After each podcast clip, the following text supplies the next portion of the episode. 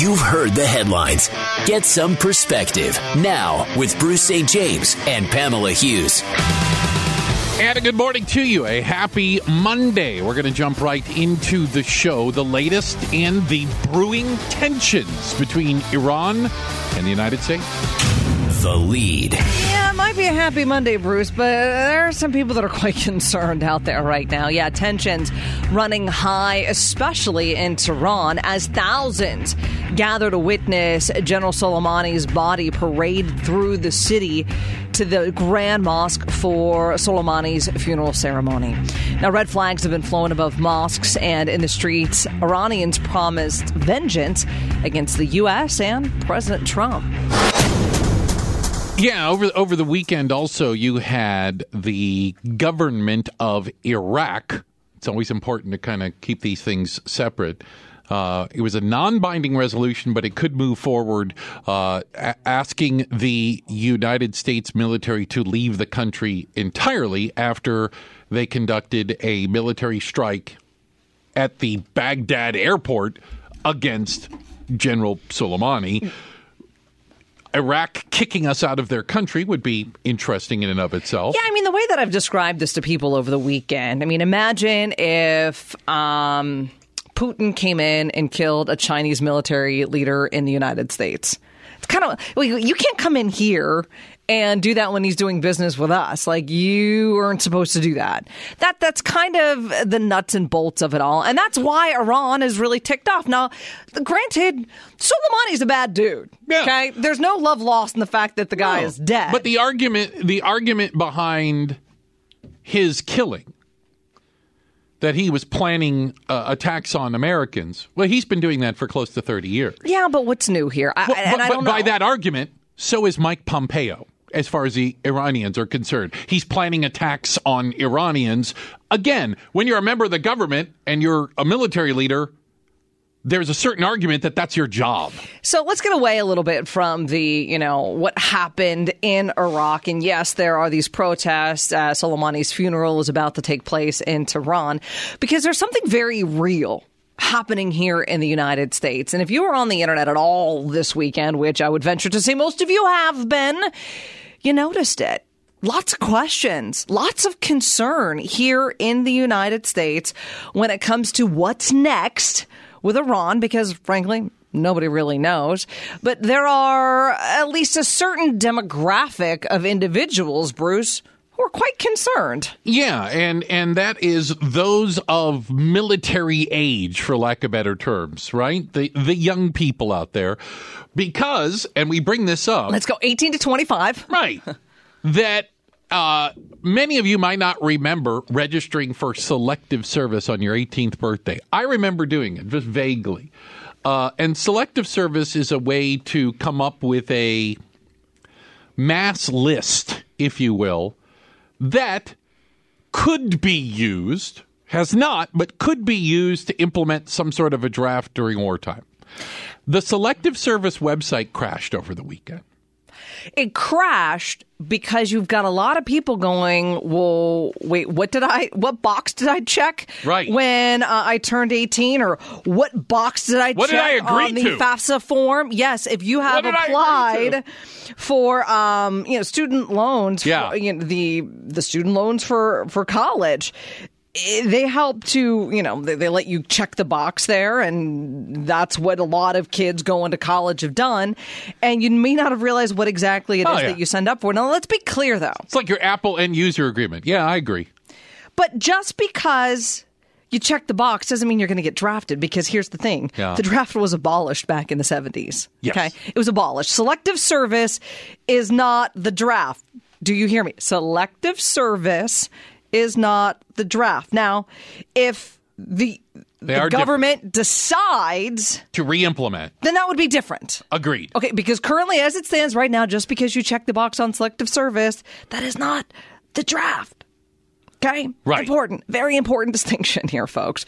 Um, but just because of that, there there are still a lot of questions, and so many questions that people crashed that selective service website over the weekend. That's funny. But I mean, like, here, here's the thing Uh, not funny. not funny, haha, by any way, shape, or form. This was a uh, a tweet that was set out by the Federal Student Aid account uh, because they made a point to clarify that that men who filled out the FAFSA forms would not be prioritized in the draft, explaining this quote. There is no priority order for selective service based on the FAFSA form. They use a random lottery in year of birth. Let's just pause for a moment here uh-huh. and allow the gravity of that statement to sink in. The fact that we're even discussing this Yeah. should not get lost in this moment. Now, here is the. Is it fear mongering? Is it alarmist? I think is it is, and here's why I would say that. Or is it, not, is it fear of the unknown? that if and when, and I still think there's a big if, there was any sort of a war with Iran, the idea of conventional warfare, like we've thought about it, we haven't fought a conventional war since Vietnam. A, a Yeah, but- but- conventional war. Yeah, but I mean, Where- where we so were many up men and against- women though that have died in. But, well, you say that Iraq and Uh, Afghanistan and- more died in Vietnam that have died in every war since. I so, so y- yes, there are still casualties, but those are all people that volunteered. Nobody was conscripted into the military after 9/11, for example. These were all volunteers, and the type of wars that we are fighting moving forward involve less humans and more technology. We also learned on the night of the attack against the Iranian leader, federal cybersecurity officials reissued a warning about Iran to industry and government agencies. Iranian hackers are quite good at convincing employees to click on links and emails that may look like they're from colleagues or friends and using that to gain access to take over computer networks. Okay, mm. so I think that that's a very important distinction to make, and I think that that's also where a great risk still lies. And therefore, coming up at ten thirty today on our program, we're going to have Ken Colburn with the data doctors on Yeah. to, to help us with this because I'm with you, Bruce. The um, the conflict with Iran. Let's just go with conflict right now because nobody wants it to escalate into a war. But let's say the conflict we've got going with Iran right now. Yes, we do know. Unfortunately, there are going to be many more military service members that are going to be sent to that region. We- already mm-hmm. 3,500 or whatever have been deployed. Now are they going to be sent to Iraq? I don't know because Iraq know. wants to kick us out. You can Yeah. see how volatile this somewhere else. situation has become, and Iran will retaliate. How we just don't know when or how. But the cyber cyber attacks, that's where it's at. Welcome to 2020, and we're going to be talking to Ken Colburn again coming up at 10:30 as to what you need to know, how you can potentially protect yourself on this. Well, along those lines, too. I mean, think about this the attack, strike, assassination, killing of General Soleimani was conducted by, it appears, a drone. Well, there you go. Yeah. Being not an American pilot flying over, putting themselves in harm's way um, in some way, shape, or form. But if you understand how these work, could very well been uh, somebody uh, sitting in a bunker in, in a building in Nevada, piloting a drone, uh, using cameras and infrared to identify the target, and firing a strike from tens of thousands of miles away. You see what I'm saying? Like, like that's what warfare looks like today. It's not, hey, we're going to line up all our troops and march across the field and See, go get that's you. That's what it looks like today, but I still don't think that we have even, I don't know, seen the, the, the tip of the sword when it comes to what cyber warfare would look like in this world right now. Agreed. I, that that, And I- that- and, you know, and I'm and we lack the imagination. I admit it. And, and, and, and let me be very clear. yeah, yeah, yeah. I don't want to find out. No, no, we're not wishing for it, but I agree. If and when, I doubt we'd see it coming, and we probably wouldn't know at first what's going on. It, it would take a while to trace it. Forensically, yeah. Do you know what I'm saying? And go, where did that come from? How did that happen? So, again, Ken Colburn from the Data Doctor is going to be joining us uh, later to talk a little bit about it. So, um, can I still take Uber and Lyft to Phoenix Sky Harbor? I was under the impression, Pamela, that starting January 1st, they said they were pulling out. They were done. No mas. But yet, today, you can take one to and or from Sky Harbor. So what changed? Bruce St. James and Pamela Hughes. You know, there was one of the big talking points the recent vote in the city council the move to add a fee is it unconstitutional in the state of Arizona to Uber and Lyft rides to and from Phoenix Sky Harbor Airport? And and count me as one, Pamela. I did a lot of traveling over the holidays. I was worried about landing at Sky Harbor after January 1st and finding out I had to find a different way home than Uber and Lyft. But that is not the case. No, not right now. If you want to take an Uber or a Lyft to Phoenix Sky Harbor, you can if you want to take one home from the airport. I know a lot of people probably, you know, getting back into sure the, over the weekend. The, yeah, well, I mean, it's also the business class. You know, a lot of people travel for work, and oh, so yeah, they're able yeah. to take one this morning. And when they come back from that business trip this week, they're going to be able to take it. So, where do we stand? You can still take an Uber or Lyft to Sky Harbor Airport, even with the four dollar pickup and drop off fees now set to start. Oh on February 1st. Both rideshare groups still say they plan to cut service later this month. They consider the fees too burdensome for their drivers. The Goldwater Institute threatens legal action if the fees don't disappear, but Goldwater is waiting for the Arizona Attorney General's office to conclude its own investigation about their legality in three weeks. Sky Harbor says the $4 fees make the rideshares pay their fair share for airport streets and curbs. Chicago's big airports charge $5.10 each way. All right. So All you right. can still continue to take that ride to and from the airport. Uh-huh. As you heard KTAR's Peter Samore report there, that the rideshare companies plan on changing that sometime this month. When I say sometime this month, Right. keep on the calendar again if this is something that's going to impact you January 19th. Okay. Now, January 19th is an important day Okay. because that is when I'm looking at it Arizona. Attorney General Mark Brnovich has to wrap up his investigation. Okay. Now, he was on a couple weeks ago, right here on our program, talking about the investigation and why, in fact, his office is taking a look at what the city of Phoenix has done. Take a listen. Nancy Barto did indeed file a, a formal request with our office. And what happens is that starts the clock ticking. And so our office will have 30 days to uh, uh, issue a decision about whether, an opinion about whether it's it does violate the Constitution. It might violate the Constitution or it doesn't violate the Constitution. And so those are the options. And depending on what the office decides, that sets another clock going. And so basically, our our opinion or our decision will be done um, on January 17th. That's when the 30 days will run, and we'll have a we'll have an opinion. We'll have a decision out before then. Okay, so th- the clock is ticking. Count me as one, though, that was confused because I thought hell or high water, the fees went into effect January 1st, and hell or high water, Uber and Lyft said they weren't going to play ball there anymore. So this extension and this delay, um, I don't think it was nearly as publicized as much as the pullout was publicized. And that's why we right? wanted to talk to you about it because last week you and I were both here on Friday, you know, and we're we're looking at different stories, and I'm like, yeah, what happened with that? What's going on? Isn't And this so- a thing? So we started digging around in our newsroom, who was definitely on top of it, and and I got the correspondence that our uh, our reporter Peter Samore from the newsroom had gotten back from Lyft. Uh, this one says, "Thank you for reaching out. I do not have any additional reaching details to share at this time.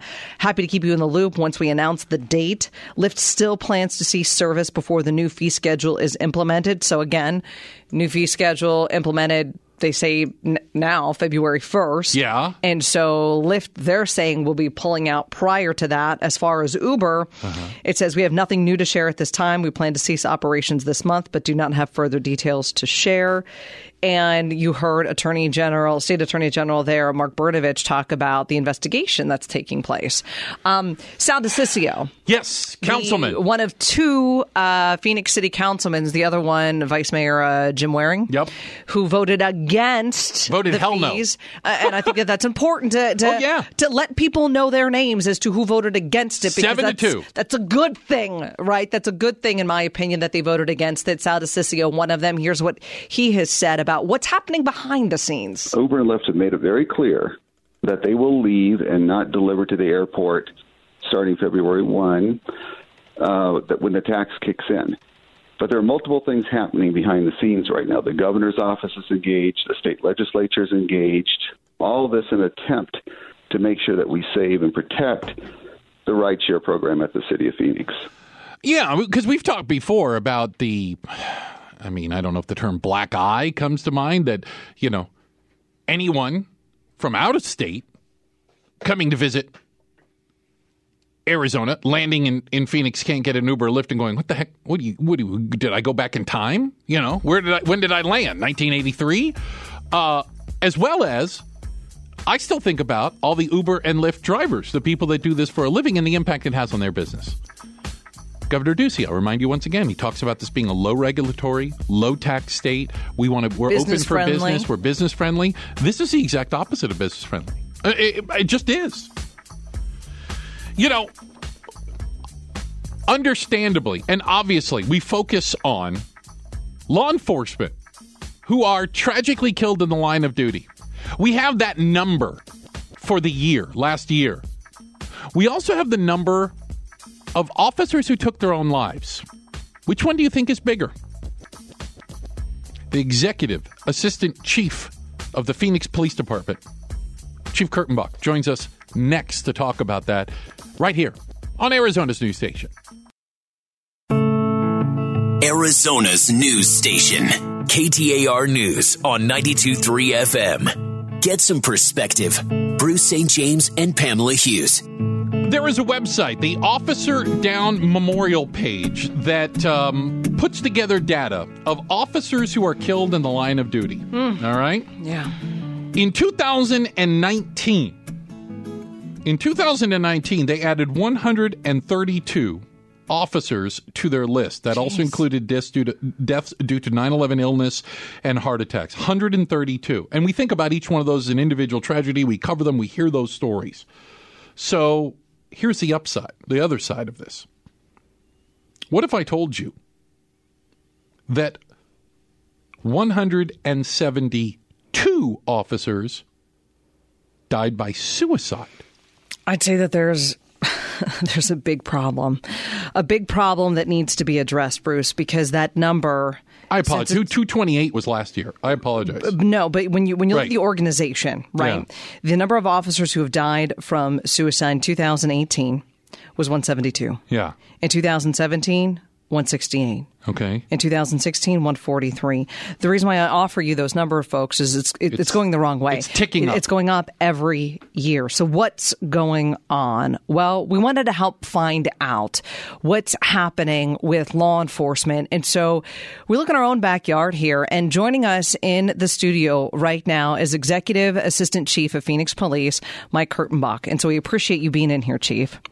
Um, we know that the city of Phoenix and your department in particular has been doing some some different things, some new initiatives, some new programs to ho- to help officers that uh, that are struggling. Can you tell us a little bit about those? Uh, absolutely. We're very proud of our employee assistance unit on our department. Uh, I'm going to celebrate 30 years as a Phoenix police officer here in a few months. Congrats. Thank you. And we have really grown as an organization. When I came on, there were things that you didn't talk about, there were things that you just didn't speak of, you didn't acknowledge. The reality in our profession is that officers experience trauma and sometimes trauma on a daily basis. It can be a car accident, it could be a child drowning, it could be a critical incident that gets in the news, but there's so many other incidents that never make the news. And there's this cumulative effect of all of that trauma. And I think as a profession, we finally have started to realize that and address it. And here's what I say when I speak at the academy, I tell those new recruits that I want them to get to their retirement on their terms. I want them to have their cake and their punch and ride off into the sunset on their terms. But we, as an agency, and cer- certainly those of us that are leaders within this agency, it's incumbent upon us to give them the best opportunity to accomplish just that. And I know this is a, a project that you are spearheading inside of the Phoenix Police Department, something that's very near and dear to your heart as well. Can you help us understand, again, looking at four years of data, again, nation, nationwide, why are the numbers going up? Are there different stresses, unique stresses? Why are more officers literally getting to the end of their rope like this? Uh, uh, I'm trying to understand. Do you see what I'm saying? Why you would see the last four years in a row, the number of officers who die by suicide is going up and going up pretty dramatically. So this is anecdotal. Fair enough. But I would say from my experience, when I came on and over the last couple decades prior to this most recent decade, we ingested our news differently than we do now.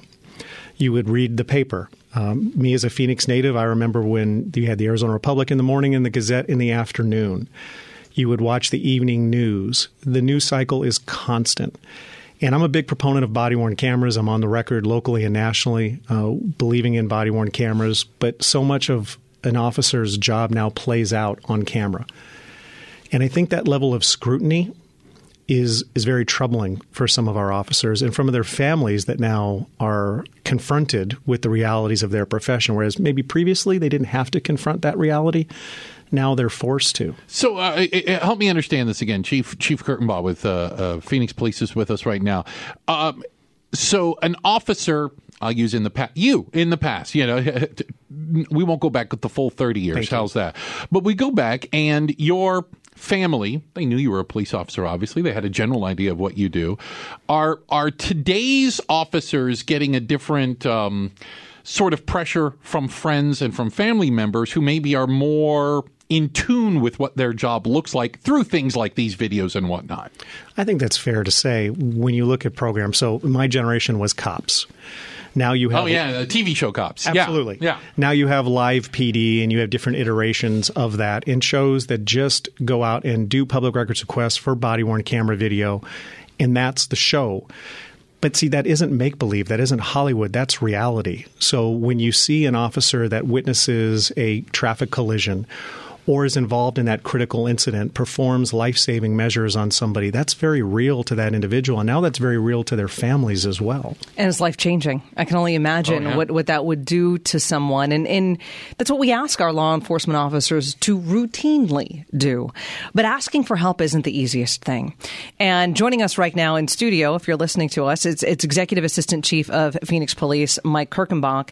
And I want to know how the culture is changing because in any business, anybody who is listening to us right now, whether you are the CEO of a company, you are an entrepreneur, or you are in law enforcement, you know that changing the culture of an organization is one of the hardest things. How do you change the culture of, of, of, an, of a, a profession mm. that is very strong, uh, exhibits strength, when a lot of people think asking for help with mental illness is a weakness? How do you change that?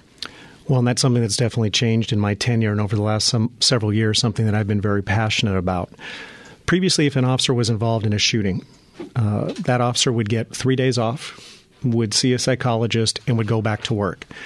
If that coincided with his or her regular days off, that's the way it was. You just went back to work and you accepted that as your reality. Over the last about five years, we've changed that paradigm to where we take that decision away from the officer and we try and remove that stigma by creating a critical incident protocol for all of our officers to where they're required to go see somebody, a professional, not once but twice before they go back to work. We take them offline for a full month, and it could be longer. But you, you take that decision away from them because everybody processes trauma differently. In our employee assistance unit, where eh, over time it was there, it wasn't there, now we have a sergeant, we have seven detectives whose job is employee wellness. In addition, we have a psychological services provider who's embedded with our employee assistance unit at our police headquarters. They respond not only to critical incidents, but they have office hours to where our employees can mm. come in and they can meet with somebody. So there's a lot of focus on those really bad things that happen that are obvious. But I mentioned earlier, there's the cumulative effect sure. of what the officers see. So we want to afford them the opportunity to talk to somebody about that. Well, and I think that that's something that kind of the light went off for me. Some of you may have, and I'm sorry, been involved in a, a, car accident or came upon one where there was serious injury or a fatality, or you had a friend or a family member, a child drowning. These these horrible stories we hear, right? Police officers do that almost every day. They are running into that constantly. Think about how that affected you now multiply it by I can't imagine times whatever for the rank and file officer, and and that has to affect you on some level. It, there's no excuse for misconduct or bad behavior. Hear me clearly when I say that. But but sometimes if an officer is acting out, for lack of a better term, the person that's on the other end of that encounter doesn't realize what that officer may have just experienced. Again, I'm not excusing the behavior, but understand that an officer leaves a traffic collision where maybe there was a fatality, maybe there were multiple fatalities. He or she still has several hours left in their shift, so they're going to go to the next call. Mm. And that next call may be benign. It could be something very simple, but that previous call doesn't just go away. No. You can't just forget about it. And I think that's such an important perspective because as the Phoenix Police Department is working to help law enforcement deal with those challenges, I think it's also a, a call out there for, I think of, you know, ER doctors and nurses and what they see on any given day. Firefighters, there are industries yeah. out there. I even think of teachers and, you know, these Title IX, or not that's the wrong uh, title, but anyway, I just I'm thinking about like the schools that they're dealing with kids who are being abused, and mm-hmm. and it's just. We, we need to be able to ask for help when you need it because so many are struggling with mental health. And I'm so happy to hear that Phoenix Police has programs to help those out there with that. Chief, we're going to ask you to stick around for a minute. We're going to shift gears a little bit where we have some new information out here. But let's call it good news. Fewer, fewer officer involved shootings. What's behind the decrease? We're talking to Chief Kurtenbach next on Arizona's news station. Get some perspective. Bruce St. James and Pamela Hughes. KTAR News on 92.3 FM. So, Joining us in studio right now is the executive assistant chief of the Phoenix Police Department, Mike Kurtenbach, who um, we were just talking about uh, really some of the changing pressures, if you will, being a police officer and some of the, the real challenges that officers are going through as we saw the increase in the number of, of suicides and what Phoenix Police is doing specifically. But I know tied into one of those is a lot of these officer involved shootings. And we have new data that came out that in 2018 there were 44 incidents of officer involved shootings, shootings by the by Phoenix police. We're talking Phoenix alone. Last year, it dropped to 15. Was 2018 an anomaly? Just a statistical, you know, all bad things colliding, or are there some changes and some some differences into how you guys are approaching your job? So, Bruce, regarding the anomaly question, I'll say it's too early to say for sure what happened. Okay. But what is fair to say that I'll go back to 2013. Back in 2013, there were 31 officer involved shootings in that year by the Phoenix Police Department. And at that time, that was our high. Mm-hmm. So at that time, the, the then police chief, uh, Daniel Garcia, he partnered with Arizona State University on a study to seek opportunities, which this goes back to our previous discussion, for improvement. Are there things that, that we could do differently as an organization? Early in 2018, Chief Williams recognized the trajectory that we were on as a department. Nobody could have foreseen 44 at the time. But that's when she sought council approval and was granted that approval to partner with the National Police Foundation to do much the same thing that Chief Garcia did after 2013. And the National Police Foundation came in and, and provided nine recommendations that we have adapted as an organization. But I can't sit here and say that those recommendations had a direct impact. One to one correlation yet? Can't say that. Okay. Can you tell us a little bit, though, of some of the recommendations and some of the changes that Chief Williams has instituted at, at Phoenix Police that we're looking to see what the implication of them may be later on down the line? Well, the first recommendation was one that is titled Pointing Guns at Persons. PGP. That's the acronym that you'll hear okay. used. We as a department previously did not track whenever we pointed a firearm at somebody. We do a very good job of tracking when we discharge that firearm. Sure. But the National Police Foundation recognized that there are agencies bigger than us that are similarly sized or smaller around the nation that have tracked that data. So we have started tracking that data beginning in, in August of 2019. Do you find value in that? We believe so, but we're going to need a little bit more time to really see how valuable the data is. And what's important to understand, for example, do we want to track every time the gun comes out of the holster, or do we want to track every time the gun is pointed at somebody? Because there's a difference, right? There, I will maintain there is a difference. Yeah. If you think of units that serve search warrants, for example, anytime a unit, whether it be a special assignments unit, SWAT, or other entity, their guns are going to be out because there's the possibility that there's an armed subject on the other side. So the gun is unholstered in that sense, but it's still pointed at the ground. It's not pointed at somebody. Correct. That's merely a what would you call it? Like a, a, you're you're you're ready. You're you're you're prepared. Correct, and that's part of any tactical team. That's sure. what they're going to do. So there are some people that believe that we should track that as well. My, my, concern would be what is the value with that? And if we do that, what are we trying to find out? I think what we're trying to find out, from my perspective, do we have an employee who points his or her weapon at somebody disproportionate to the rest of the organization? Mm-hmm. If we involve tactical teams in that discussion, their guns are going to be out Constantly. a lot. Yeah. It's good news. It, it, it's Yeah. good news that the number of officer Yeah, involved that's a positive. shootings in the city of Phoenix dropped by more than half last year over the previous year. So something has changed. What exactly that is, it's going to take a little while to move through the pipeline in order to put a thumb on it, but we'll take it. Chief Kurtenbach, thank you for your time today. Happy New Year. Thank you. Happy New Year. It's great seeing you. A new study comes out. Are women less likely to receive CPR because of the Me Too movement? We're gonna we're gonna dig into that. That's coming up next, right here on Arizona's news station.